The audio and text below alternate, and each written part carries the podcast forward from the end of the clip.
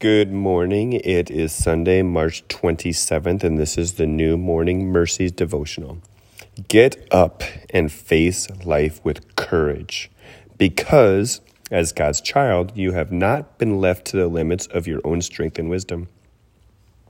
Galatians 2:20 captures who you are as a child of God and what you have been given as well. 1. A statement of redemptive historical fact. I have been crucified with Christ. What Paul is saying here is hugely important. On the cross of Calvary, Jesus didn't purchase general savability. He didn't die to make pos- salvation possible. No, Jesus took names to the cross. He specifically and effectively died for you and me.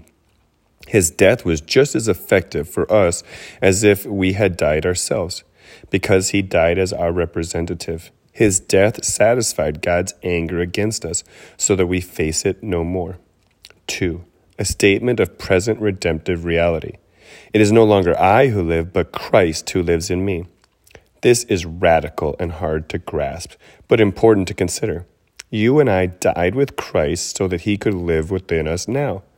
Paul's not talking about physical life here, but spiritual.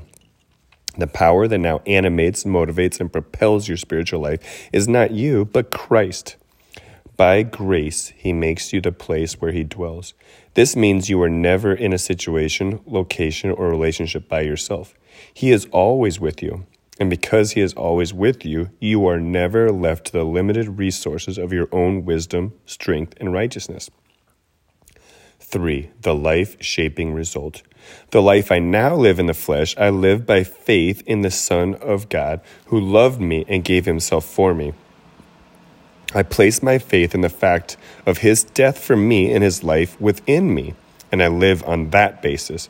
I live with peace, hope, and courage, but not because I understand all that is going on inside of me or around me.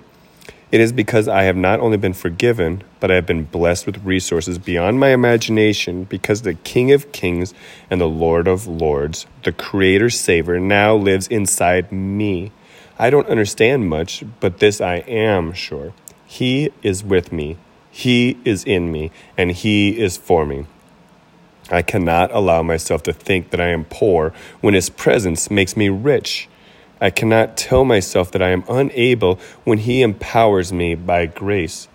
Here's the bottom line I am comfortable with not knowing because He knows and He is with me forever. For further study and encouragement, read Habakkuk 3 17 through 19. Though the fig tree does not bud, and there is no fruit on the vines, though the olive crop fails, and the fields produce no food, Though there are no sheep in the pen and no cattle in the stalls, yet I will triumph in the Lord. I will rejoice in the God of my salvation. Yahweh, my Lord, is my strength. He makes my feet like those of a deer and enables me to walk on mountain heights. Amen.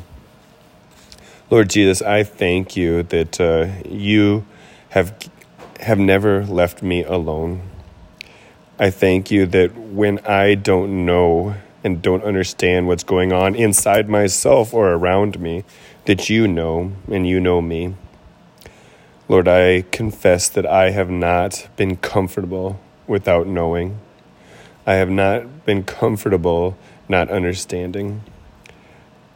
Lord, I want your peace, your hope, your courage. Lord, as you live in me, may I submit to you. Father God, may I be able to say that you are my strength.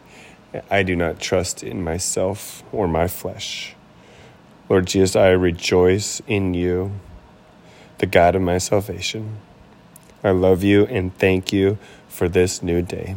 In your name, Lord Jesus, I love you. Amen.